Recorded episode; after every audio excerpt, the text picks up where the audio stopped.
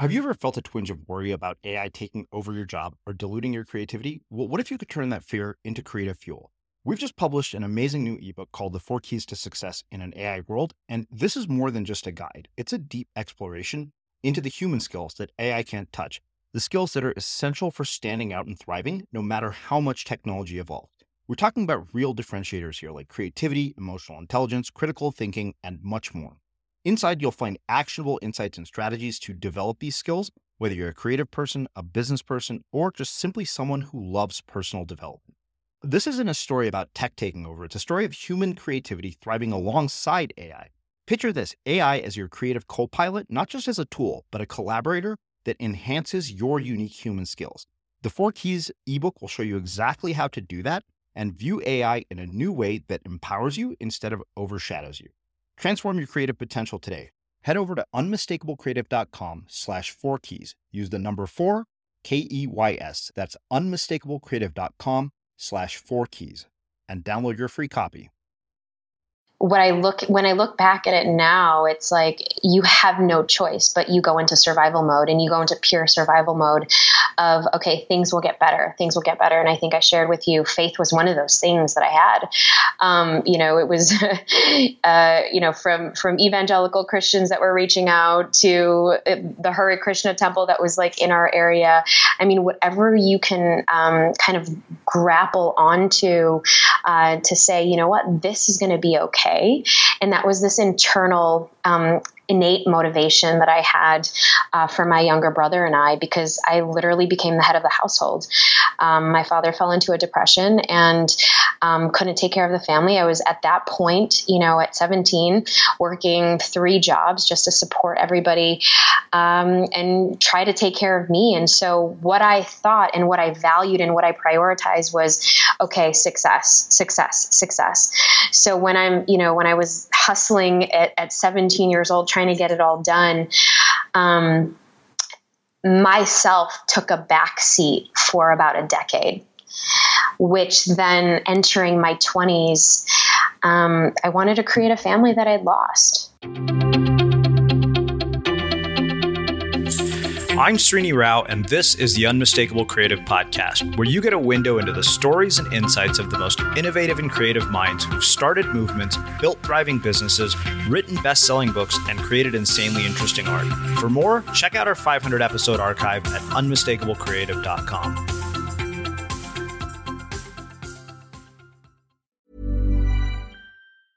Cool fact a crocodile can't stick out its tongue. Also, you can get health insurance for a month or just under a year in some states. United Healthcare short term insurance plans, underwritten by Golden Rule Insurance Company, offer flexible, budget friendly coverage for you. Learn more at uh1.com. There's never been a faster or easier way to start your weight loss journey than with PlushCare. PlushCare accepts most insurance plans and gives you online access to board certified physicians who can prescribe FDA approved weight loss medications like Wegovy and Zepbound for those who qualify Take charge of your health and speak with a board certified physician about a weight loss plan that's right for you. Get started today at plushcare.com slash weight loss. That's plushcare.com slash weight loss. Plushcare.com slash weight loss. Ever catch yourself eating the same flavorless dinner three days in a row?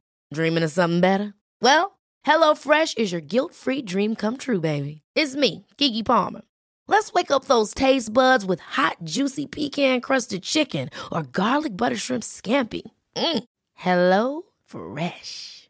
Stop dreaming of all the delicious possibilities and dig in at HelloFresh.com. Let's get this dinner party started.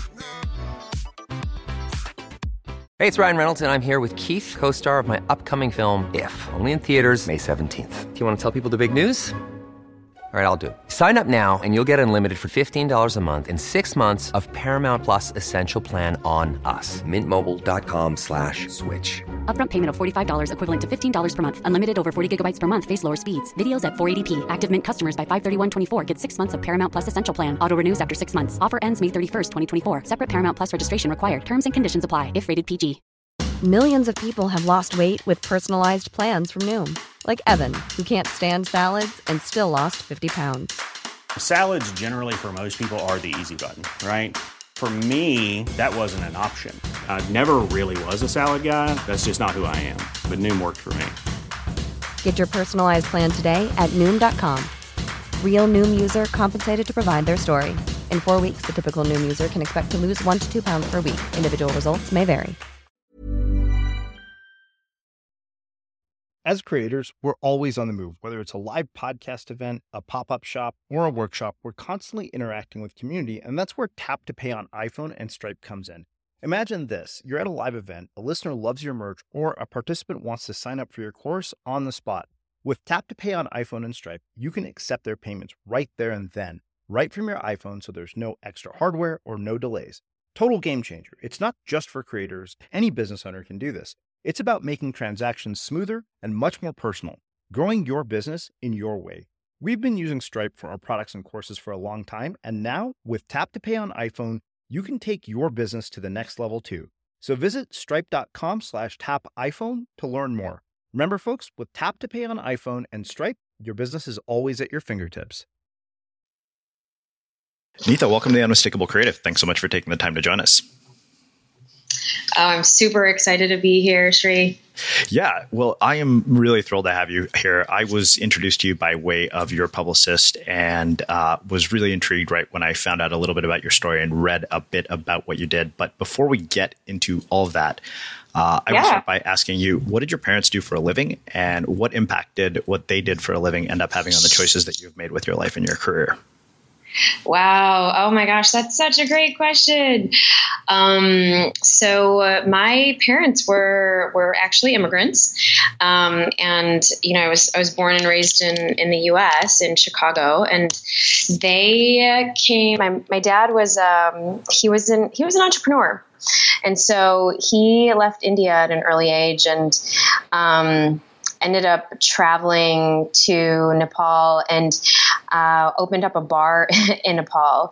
So this has to go back one more generation because my grandfather was the ambassador to UNICEF, and um, he was very diplomatic. And uh, when he passed away, uh, my grandfather had been to about, oh gosh, like over 30 countries, spoke 24 different languages, um, only came to India um, kind of like during the the winter months and so when he passed, he left all of this land for um, six, uh, you know, brothers and sisters where they only saw their father once a year, uh, and that was for like a month at a time. And so when he passed, my father was probably one of the only entrepreneurially spirited ones out of the family. Decided not to take any of the inheritance.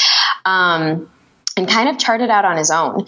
Uh, and and so he landed up in Nepal first, um, and then by way of a pen pal, if you can recall uh, pen pals and what those were, basically, um, he met uh, one of his hippie friends who was from Madison, Wisconsin, and um, and by way of writing letters to each other, uh, my father ended up meeting with uh, with her, and her name was Nancy, and that's how he came to uh, to the U.S. and was uh, and then got into real estate and other types of investments. But um, he was basically a real estate developer. And my mom, on the other hand, she was from the Philippines, and she was very you know much in a traditional career. She had a background in accounting and was an accountant. Um, basically when she uh, ended up in the US. So there you go. wow. Okay. So many questions just from that. Uh, yeah, yeah. What impact did the way that your parents raised you, or your father in particular, uh, what impact did the relationship that he had with his father, being that you know he was somebody they only see once a year, have on the way that you guys had your relationship when you were growing up?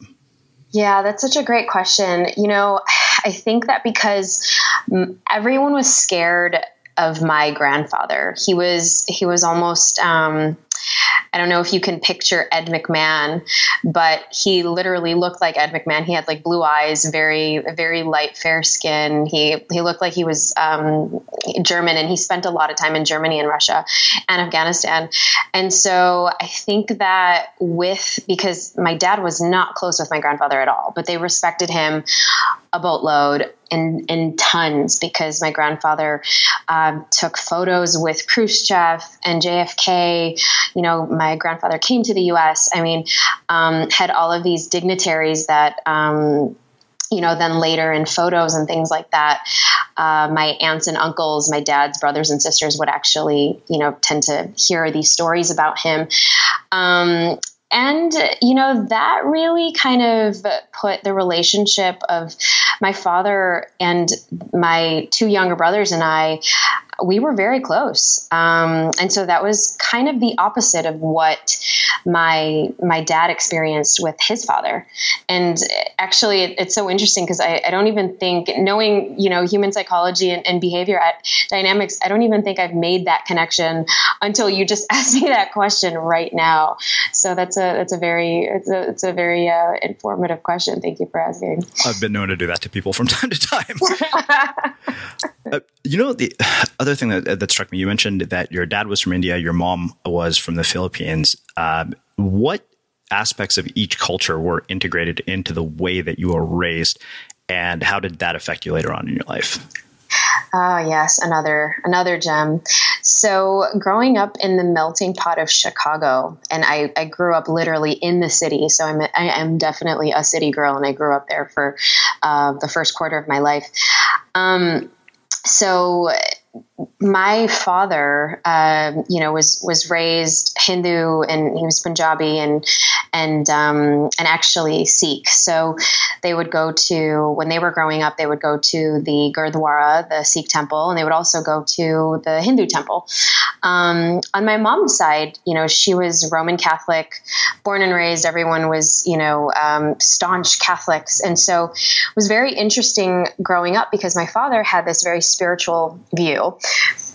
and um, raising the three of us in a melting pot of Chicago, where all three of us we looked we were very mixed looking, and so we we we were very culturally uh, ambiguous, um, and so people would think that we were Latin or Latino or you know some sort of Asian mixed um, or even mulatto mixture. That people wouldn't even know what we were, but um, they did their very very best when we were very young to put us into all sorts of things. So we were just like a hodgepodge of going uh, from different uh, piano lessons to Filipino cultural um, programs on the weekends. We actually, the three of us actually danced in a Filipino dance troupe. And then when I got older, um, we would uh, with my father we would do the you know we would do the temple um, every tuesday. And then sundays we would alternate between the gurdwara and church. So very conflicting dogmas by the way.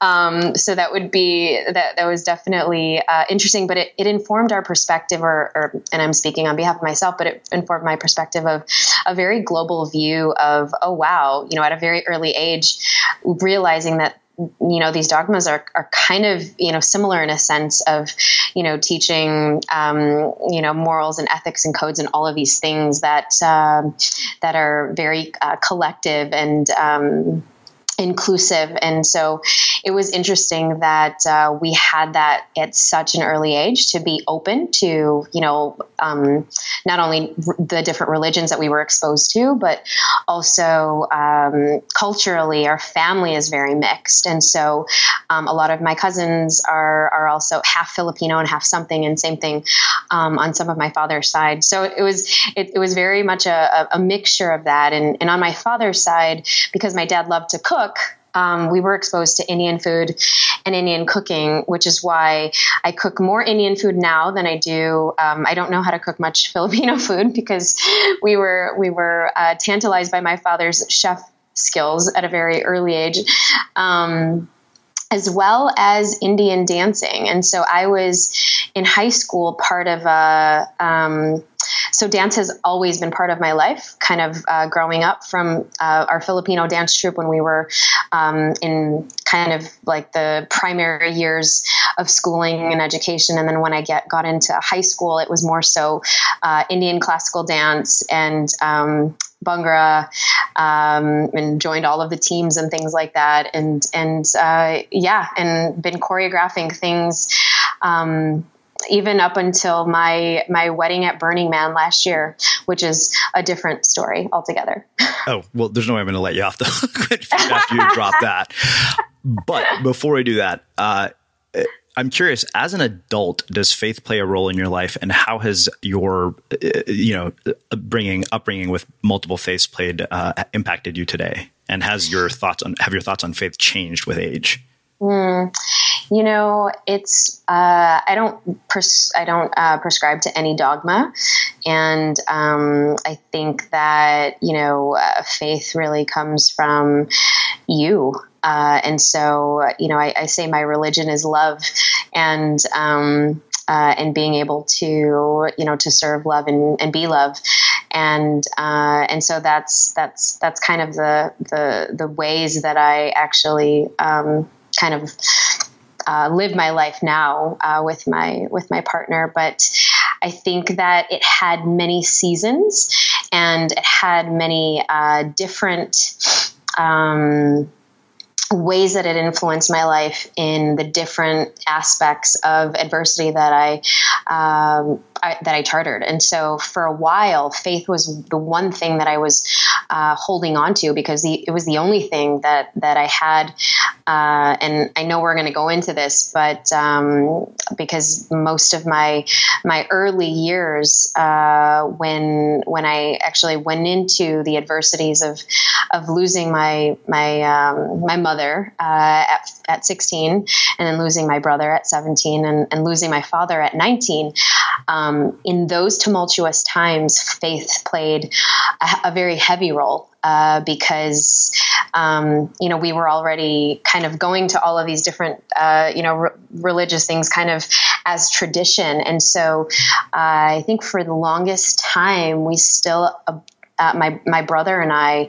Um, we still kind of did a lot of those rituals to keep our family uh, rituals alive because uh, we had been through such a, a very um, you know challenging and uh, heartfelt time uh, in in our you know in our adolescence. And so now it's it's it, now it's um, it's really about you know like i said before it's it, it's it's formed its way into uh, love. And uh, i think that's that's what we need more of now. Mm. when you're growing up uh, given that your father had sort of had this you know legacy that followed him from your grandfather what was the kind of career advice that you and your brothers were given? Mm, yes Yes. Uh, you know, it was you could only pick four, you know, four four careers, and it was doctor, dentist, lawyer, engineer, um, and it was, uh, you know, it was very much around, um, you know accolades, academics, achievement, overachievement, and you know how much uh, you can brag from one one person or, or one one family to the next. You know, my my father had a lot of pride coming into the U.S.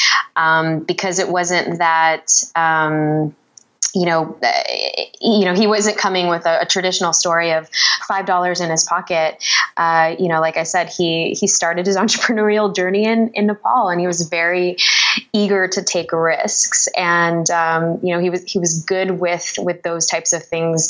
Given that, uh, you know, a lot of his his own inferences were, from my grandfather, um, but that put so much pressure on on uh, us. Definitely uh, growing up and and not to mention you know the same thing on my mom's on my mom's side everyone on my mother's side was a pageant queen so my mother was a pageant queen my grandmother was a pageant queen.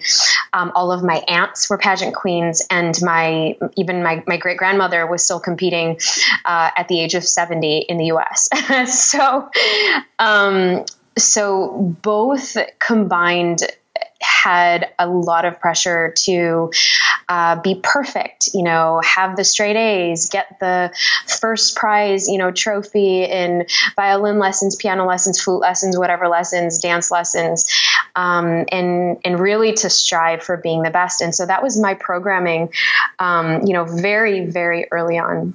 So two questions come from this. Um, did you feel a sense of obligation to fulfill the things that your parents wanted as a result of this programming after they were gone? Oh, a thousand percent. I don't. I think that, um, you know, I, I, talk about this a lot when I'm when I'm up on stages. But it's it was kind of the the ghost that was, you know, of their of, of their spirit that were that were kind of haunting me or, or or they're basically on my shoulder. It was that chip that I carried on my shoulder to um, not let them down because that was it, it was such deep ingrained rooted programming. Um, of you know the you know carry on the legacy carry on the legacy of your grandfather. Um, you know the the idea of perfection was so heavily rooted that i not not only became a dentist but i became you know a cosmetic dentist. You know that was the first you know a, part in my my early years of, of my career and um, you know transcended you know all realms of of what traditional success would actually look like. Uh, having you know that sort of image in, in the back of my head for um, for most of my 20s after they had they had passed. Hmm. How did you finally let it go? Mm. Yeah, so that um, you know that that basically brings us to the, I guess the, the second awakening of my of my life. But it was, um, you know, I re- remember it so vividly. It was uh, it was December thirty first, and you know I was I was in my master bedroom of my five story home, and and um, you know, you think December 31st, it's New Year's Eve, everyone's going to go out for a celebration and we're going to, we're going to go celebrate the year. And for me, I had literally been uh, fighting this this inner dialogue with myself for for months, and, and in actuality, it was it was years. You know, because from the outside, it looked like everything was perfect. Um, you know, at this point of my life, I was I was 28. Um, I had achieved everything that anybody could could say about traditional success. You know, I had the million dollar practice. Um, I had the I was married at the time. I had a five story home. I had the fancy cars. I had you know the the first class travel. I had it all. Um, but what I really did not know um, was I, I, had no idea who I was. And so when I was looking at the mirror on December 31st, that day, that evening, I was alone by myself. I had clothes just kind of, you know, all over the place in my bedroom. Um, and I was sobbing, and I was sobbing for the first time, just uncontrollably.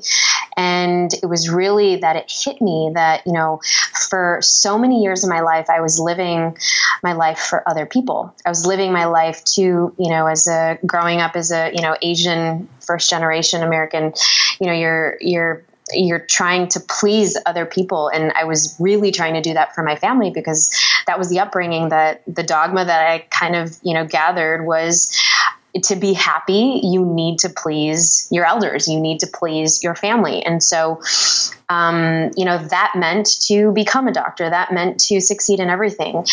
Uh, what I did not know was how in such a rut I was. I was I was actually in a toxic relationship.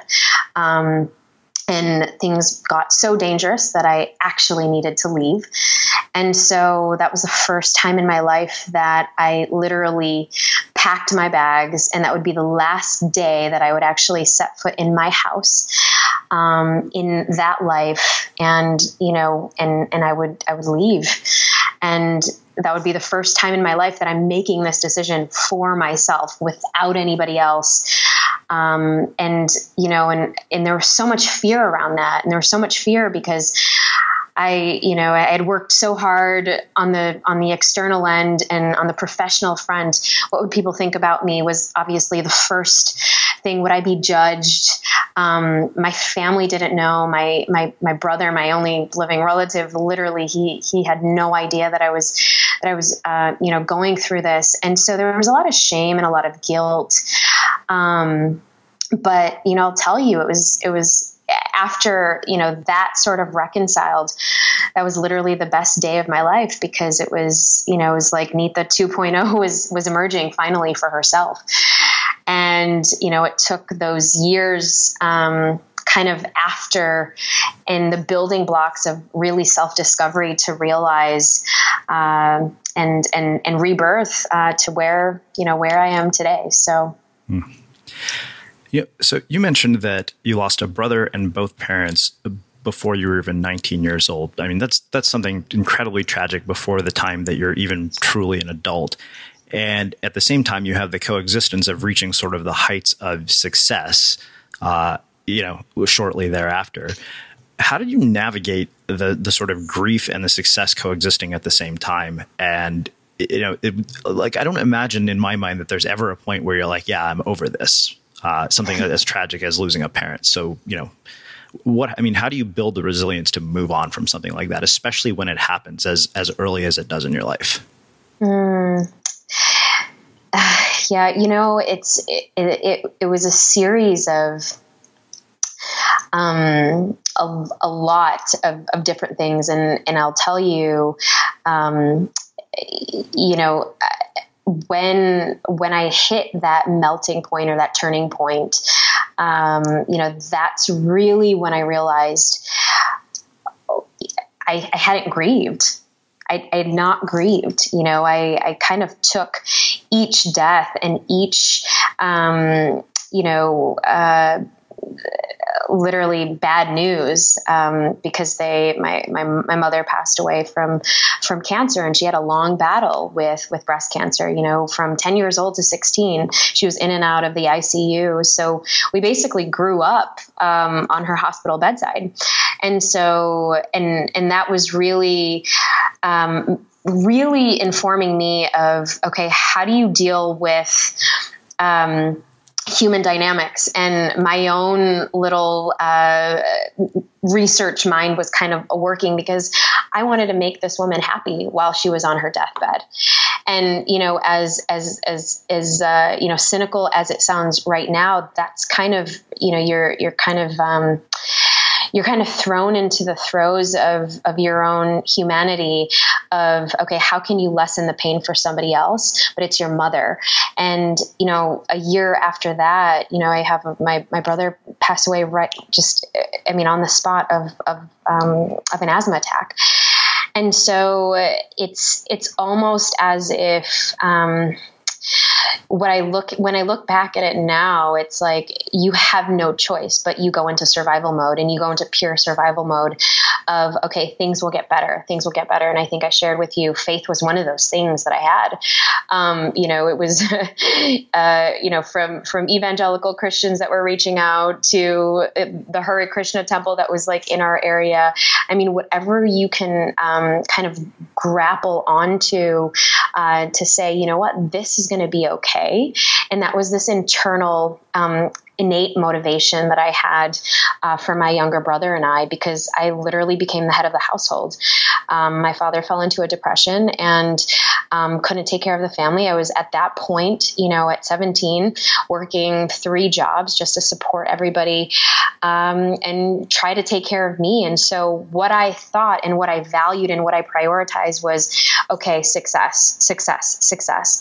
So, when I'm, you know, when I was hustling at, at 17 years old, trying to get it all done, um, myself took a back seat for about a decade which then entering my 20s, um, I wanted to create a family that I'd lost. And that was the truth of it. You know, the, the family that I had lost, I, I, I, I, I never even knew what my favorite color was. And I, you know, I, I look back and uh, as I teach this to other professionals now, um, you know, I can see um, a lot of wow we, we sometimes we just really don't pay attention to ourselves because we're so focused on either the external or um, the next steps that we lose sight of who we really really are. And for myself it had been layers upon layers upon layers of um, you know living life for just trying to make it to the next step and the next step and the next step and where yes a lot of the resilience was built um, but I I didn't grieve until it was that night of you know December 31st um, when everything just kind of came crumbling down and I was I was really faced with um, being in a very dangerous toxic relationship where I had to leave. And then it took, you know, the rest of, um, you know, the, the deep work of five years of, of self discovery and meditation and yoga and psychedelics and, um, you know, different modes of, of, of healing with different people around the world uh, to really, you know, come to a place of, of you know self love and service and um, and where we are today. Hmm. Small details are big surfaces. Tight corners are odd shapes. Flat, rounded, textured, or tall. Whatever your next project, there's a spray paint pattern that's just right. Because Rust-Oleum new Custom Spray 5 and 1 gives you control with five different spray patterns. So you can tackle nooks, crannies, edges, and curves without worrying about drips, runs, uneven coverage, or anything else. Custom Spray 5 and 1. Only from Rust-Oleum One size fits all seems like a good idea for clothes until you try them on. Same goes for healthcare. That's why United Healthcare offers flexible, budget friendly coverage for medical, vision, dental, and more. Learn more at uhone.com. Many of us have those stubborn pounds that seem impossible to lose, no matter how good we eat or how hard we work out. My solution is PlushCare. PlushCare is a leading telehealth provider with doctors who are there for you day and night to partner with you in your weight loss journey. They can prescribe FDA-approved weight loss medications like Wegovy and Zepbound for those who qualify. Plus, they accept most insurance plans. To get started, visit plushcare.com slash weight loss. That's plushcare.com slash weight loss. Ever catch yourself eating the same flavorless dinner three days in a row? Dreaming of something better? Well, HelloFresh is your guilt-free dream come true, baby. It's me, Keke Palmer. Let's wake up those taste buds with hot, juicy pecan-crusted chicken or garlic butter shrimp scampi. Mm. Hello Fresh. Stop dreaming of all the delicious possibilities and dig in at HelloFresh.com. Let's get this dinner party started. A lot can happen in three years, like a chatbot may be your new best friend. But what won't change? Needing health insurance. United Healthcare Tri Term Medical Plans, underwritten by Golden Rule Insurance Company, offer flexible, budget friendly coverage that lasts nearly three years in some states. Learn more at uhone.com. Quality sleep is essential. That's why the Sleep Number Smart Bed is designed for your ever evolving sleep needs. Need a bed that's firmer or softer on either side? Helps you sleep at a comfortable temperature? Sleep Number Smart Beds let you individualize your comfort so you sleep better together. JD Power ranks Sleep Number number 1 in customer satisfaction with mattresses purchased in-store. And now, save 50% on the Sleep Number limited edition Smart Bed for a limited time. For JD Power 2023 award information, visit jdpower.com/awards. Only at a Sleep Number store or sleepnumber.com. When you lost your parents and your brother uh, so early, did it change the way that you thought about the time that you have left? Mm, yeah, it was. Uh, you you you do think about that um, you you think about death in a very different way because uh, you know you you think of really Im- impermanence. Um, and that was one of the key characteristics that I learned early on was, you know, wow, we we don't have um, that much time. And if we don't have that much time what can we be doing? And so for me in that world of my programming it was okay um, create a lifestyle for my brother and I. Uh, and, you know, th- this was all in the traditional realms of success. But, you know, for each season of adversity or resilience that you know I had faced with um, you know my marriage and the marriage falling apart, that's really when I said um, you know you, you, I started taking up you know different types of things and really living life you know to the fullest uh, because I had reached uh, you know anything from a monetarily perspective. Um, and and being you know 28 and having you know the the millions and the the fancy cars the travel all of those things but what i didn't have was the fulfillment of of myself and to really know what that was like. And so, um, which which really set me off on a journey to, you know, travel to 40 different countries and um, start my own research process and my own self discovery of, of what that purpose really meant. And uh, for me, what I found was I, I ended up interviewing close to 500 different people who were leaders in their own right, entrepreneurs, um, you know, Fortune 500 executives to community builders, community leaders, single moms of, you know, what is it? What makes you truly, um, you know, successful? What makes you stand out? And how do you rise above adversity? And, uh, you know, out of, out of all of the characteristics, it was, it was resilience that really um, was the number one characteristic. And and you know this was part research project for my own soul. And um, but the other half of it was really informing me of okay this is something you know our emotions aren't really talked about, um, you know, from a, you know, I went to traditional schooling, medical school, dental school, and you're not really, you're, you're not talking about that in school. And I had gone through my own personal journey of all of these um, tragic events. And you know, uh, from the external society standards, you still had to put a, a, smile on your face. And so the idea of, you know, being able to understand your emotions, that was kind of foreign to me um, until I kind of did this whole, you know, deep dive into what would be um, my next project and my next passion project of life, which is, um, you know, really understanding um, emotional resilience and, and, and then writing my first book on all of the findings that I had because then I was so curious about this and so curious about how leaders make decisions based on their emotions and make decisions based on um, you know the types of relationships that they have and the types of connections that they have good or bad and and that um, you know that led me to my now second uh, I guess you could say life which is which is uh, my book and my work around um, emotional grit. Mm-hmm. So, a couple of different things uh, from this. You know, we're, we're, talking about external success, and I, I thinking about this right now, uh, in particular, because I just put a post on Facebook yesterday. My next book comes out August 7th. And oh, there's this moment of, okay, here's that moment in which I get to share and, and, put something on display for the world. And of course, hundreds of comments and likes. And at the same time, there's part of me that thinks, okay, yeah, this is just one like dimension of who I am and, and what the whole story is.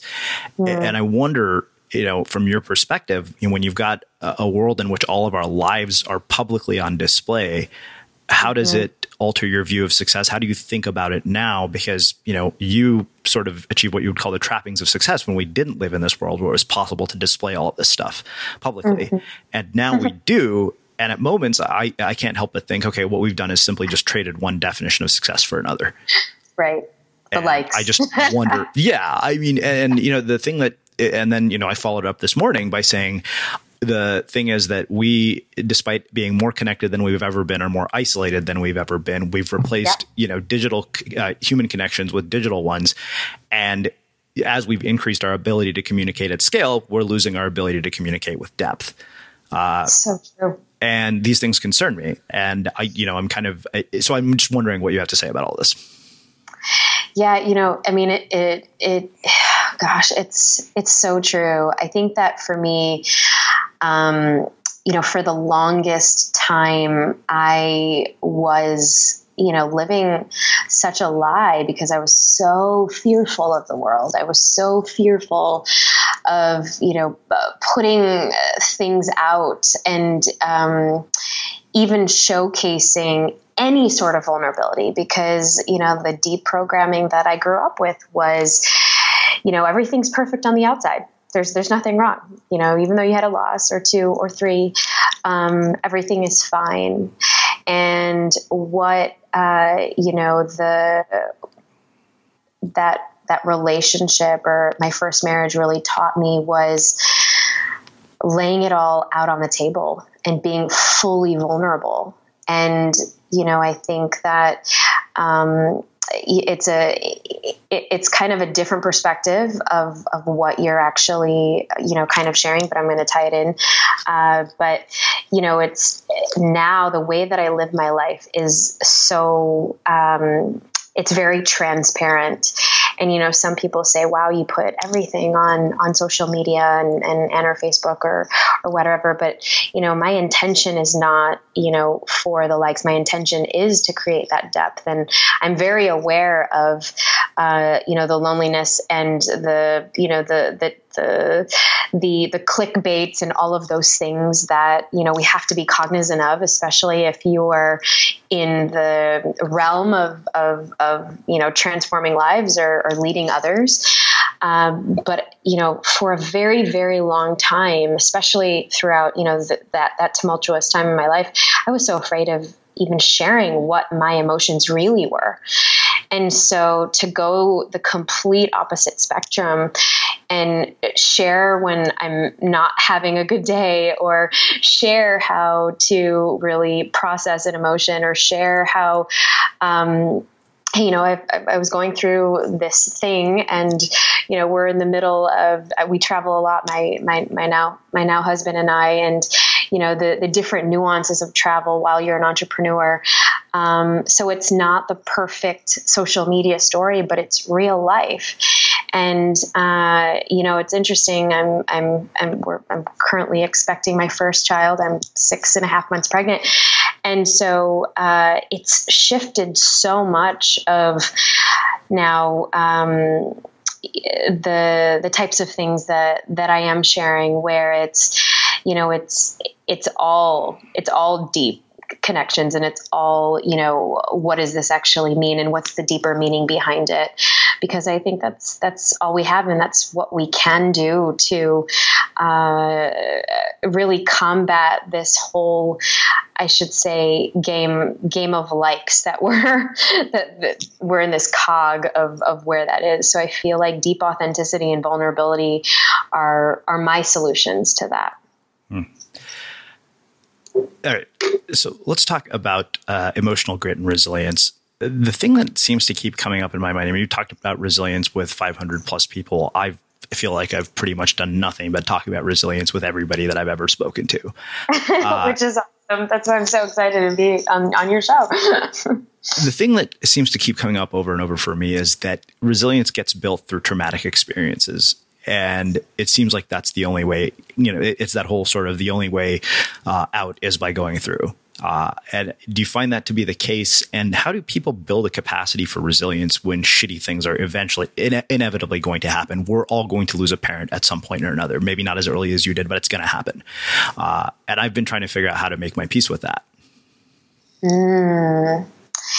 yeah i mean you know there's there's a couple of um, big points that I I share with with folks around this, and and the first is uh, you know change is is constant, and the sooner we accept that change is going to be inevitable, that you know excuse me, for instance, impermanence is something where, you know, you have the, and I'm getting a little bit philosophical here and spiritual, but you, you know, you, you, you're, we're, we're not, um, we're not here for that long. And, and what was, what it was such a valuable gift for me to learn about impermanence at an early age, um, has now kind of helped steer a lot of these conversations because these conversations, uh, you know, we wouldn't necessarily have about death um, or about extreme adversity and what that actually looks like. But you know, the other aspect is also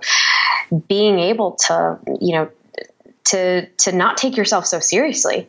Um, and humor plays a humongous role in resilience, which is why uh, one of the things that I, I, just started actually this year was playing around with that concept of play, uh, because you know, I, and you know, talking about obviously this entire journey. Uh, it has always been so serious and so serious talking about um, you know uh, teaching people how to build resilience on you know uh, you know embracing all the challenges that they've had and and being able to bounce back um, with grit and and all and tenacity and fervor and all of these things. But what about taking yourself, you know, out of the, the, equation and just being able to laugh at yourself and and maybe be able to laugh at some of the most serious things that can happen and, you know, infusing humor in in that way and I, have become so fascinated with uh, with how stand up comics actually utilize a lot of their their hardest life stories into you know beautiful prose and, and monologues for you know a lot of their a lot of their storytelling. And I actually took a stand up class. Um, and, and improv. Um, that was kind of uh, some of the initial uh, things that I did, but I but I actually dove in and, and took a, a stand up class earlier this year just so I can understand, you know, some of the dynamics of how we can infuse more humor into into the work that we're doing, um, because I do a lot of these different workshops, um, and so I'm constantly, you know, trying to keep up. But this was primarily to to actually uh, share content in a different way, and so I created a spoof series on um, on you know on on on the lives of entrepreneurs and uh, coaches and consultants, people who are kind of in service and and um, and transformation. And so, yeah. Hmm. Wow. So, having had uh, the childhood that you did, having lost your parents, and now about to be a mother, uh, what impact do you think that's all going to have on the way that you're going to raise your kid? Mm, yeah, you know, it's uh, the I think I'm going to go with the philosophy of the unparent. Um, how do you how do you unparent yourself and and unparent your child?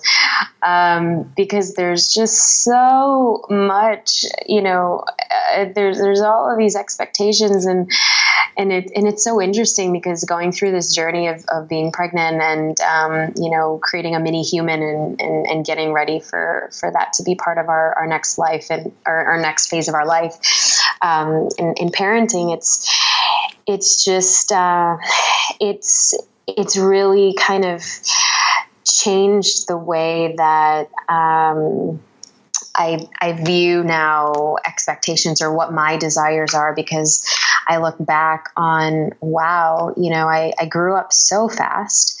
Um, and, you know, a lot of, uh, a lot of my childhood I, I didn't really have in certain ways. And so, you know, being very, very cognizant and very intentional of how I, you know, I want to have and, and guide this this little human into the world and um, and so my partner and I we've had extensive talks about this because also being in the transformation space and being coaches and teachers and, and leaders yeah. and you know and and and knowing a little bit of uh, conscious you know development or parenting or whatever it seems like there's another expectation that they should be meditating and doing all these things but um, when they're when they're in the womb uh, but I think it's really to you know to take it back a step and um, because there's there's even all of that pressure on well what you should be doing now while, while he's he's in the womb and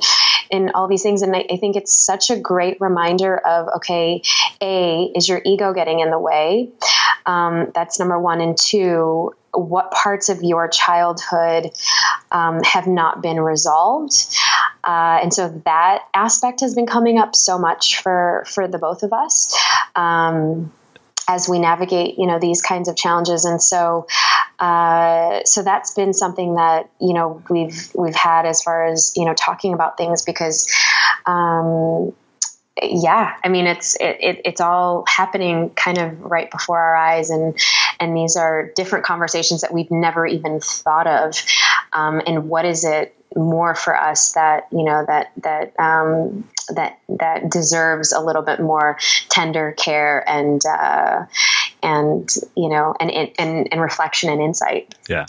Well, the reason I always ask the question uh, to people I'm talking to was, was for the very reason that you brought up that, you know, we're talking to people who are transformational leaders, authors. So you think that, okay, you know what, if I had parents who understood all this, I would have turned out completely normal. And it turns out that that is the furthest thing from the truth. Like one person said parenting is a giant shit show. That's literally how Sarah Peck described it to me. And I thought, okay, fair enough. And Philip McKernan, uh, another guest, said, no matter what you do, you're going to fuck your kids up. And I was like, awesome, great. Like this yeah. is all useful to know.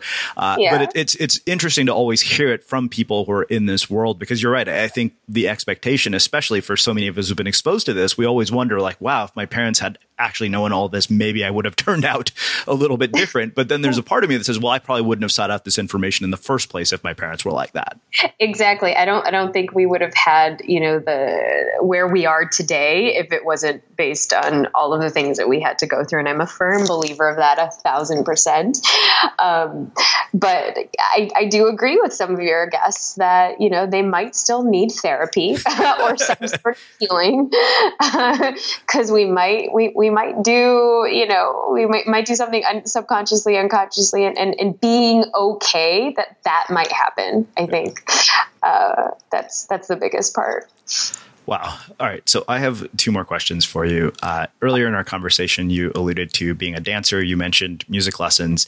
Uh, uh what I'm curious about is what habits, uh, disciplines, and mindsets you cultivated from those creative pursuits early in your life that are uh, part of your life today? Mm, yes. So, uh, uh, well, actually, it's the first I would probably say is uh, is discipline. Um, there were, uh, you know, there were times where it was every single morning or after school you had some sort of practice, um, and you know, for these recitals or things like that, it was it was constant practice, and so uh, that was all you know i think that movement has always been a part of my life and and even now the habits that i that i have um, being with baby uh, in my in my tummy um, that has not changed. And you know health has always been that sort of uh, big priority for me obviously because um, of of um, you know my own experiences with loss uh, you know, where, um, you know, self care and really having a morning routine has really been a huge part because, you know, where it's not, it's not uh, faith related anymore, but, you know, having a meditation practice or a breathing practice, um, a gratitude, you know, exercise and journal, these are all part of my morning routine, but also bringing and, and taking the element of movement. Um, not so much dance anymore, although I still love it, uh, but in the form of you know either qigong or uh, yoga or you know any sort of movement get that that gets the, the you know the body the body moving. I've I've been in Europe for about seven weeks now, and I've been doing about five miles of walking a day, and so I've, I, I am very very active. I, I used to do um, triathlons and hundred mile century bike rides, so that's movement and and um, and the love of exercise have always been kind of staples in my life. Um, I think it's it's been very meditative, but uh, and I do get a lot of my biggest insights where you know whether it's creative um, work while I'm doing like long distance things, whether it's walking or biking or even swimming, um, and so that has been uh, that's been a gem that uh, has been a big part of my life so far. Hmm, amazing. Well, I have one last question for you, which is how we finish all of our interviews at the Unmistakable Creative. What do you think it is that makes somebody or something unmistakable? mm.